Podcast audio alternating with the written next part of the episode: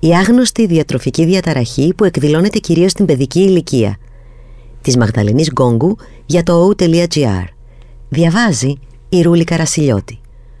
Ονομάζεται διαταραχή αποφυγής περιοριστικής πρόσληψης τροφής ή πιο σύντομα ARFID και η διάγνωσή της γίνεται κυρίως στην παιδική ηλικία.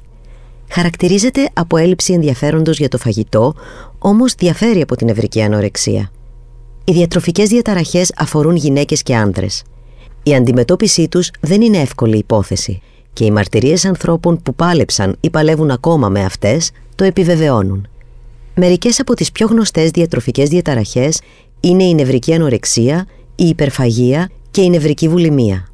Σε αυτές έρχεται να προσθεθεί και μια παλιά διαταραχή που έχει όμως ένα σχετικά νέο όνομα, ARFID, από το Avoidant Restrictive Food Intake Disorder. Στα ελληνικά λέγεται διαταραχή αποφυγής περιοριστικής πρόσληψης τροφής και χαρακτηρίζεται από έλλειψη ενδιαφέροντος για το φαγητό ή και απέχθεια για ορισμένες μυρωδιές, γεύσεις και υφές. ARFID, ένας σχετικά νέος κλινικός όρος.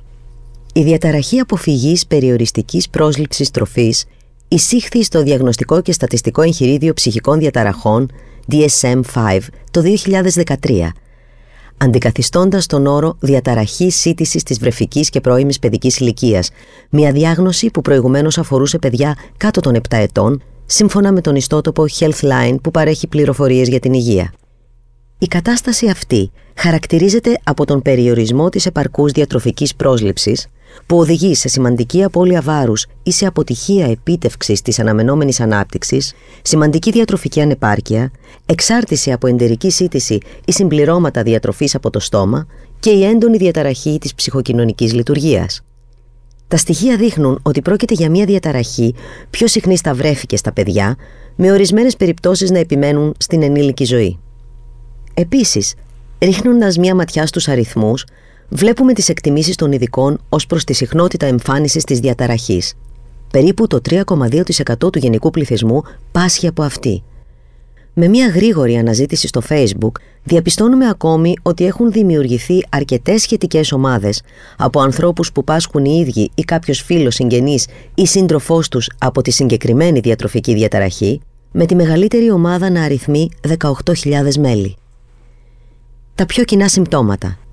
Σύμφωνα με στοιχεία των Εθνικών Ινστιτούτων Υγείας των Ηνωμένων Πολιτειών, της Βασικής Υπηρεσίας των Ηνωμένων Πολιτειών που είναι υπεύθυνη για την έρευνα στη δημόσια υγεία, τα συμπτώματα περιλαμβάνουν πολύ λίγες ποσότητες ή είδη τροφών που καταναλώνονται, έλλειψη όρεξης ή ενδιαφέροντος για το φαγητό, δραματική απώλεια βάρους, αναστατωμένο στομάχι, κοιλιακό άλγος ή άλλα γαστροεντερικά προβλήματα χωρίς άλλη γνωστή αιτία, λίγες προτιμόμενες τροφές που σιγά σιγά περιορίζονται ακόμα περισσότερο.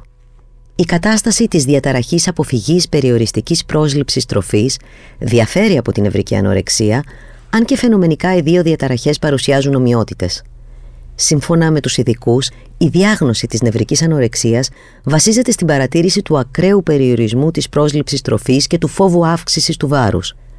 Αντίθετα, όταν κάποιος πάσχει από ARFID, δεν φοβάται μην παχύνει, αλλά ούτε και επιθυμεί έντονα να δείχνει αδύνατος ή αδύνατη. Η αιτία παραμένει άγνωστη. Σήμερα, οι ειδικοί δεν γνωρίζουν τι ακριβώς προκαλεί τη διαταραχή αποφυγής περιοριστικής πρόσληψης τροφής. Ορισμένοι πιστεύουν ότι τα άτομα που πάσχουν από αυτή μπορεί να έχουν ακραία ευαισθησία στη γεύση ή την υφή ή να έχουν βιώσει μια άσχημη εμπειρία με το φαγητό, όπως είναι ο πνιγμός, η οποία τους κάνει να φοβούνται ή να αγχώνονται για το φαγητό. Επίσης, στους ανθρώπους που είναι πιθανό να διαγνωστούν με ARFID, οι ειδικοί συμπεριλαμβάνουν τα παιδιά που δεν ξεπερνούν ποτέ το επιλεκτικό φαγητό, άτομα με αυτισμό και ανθρώπους που πάσχουν από διαταραχή ελλειματικής προσοχής και υπερκινητικότητας.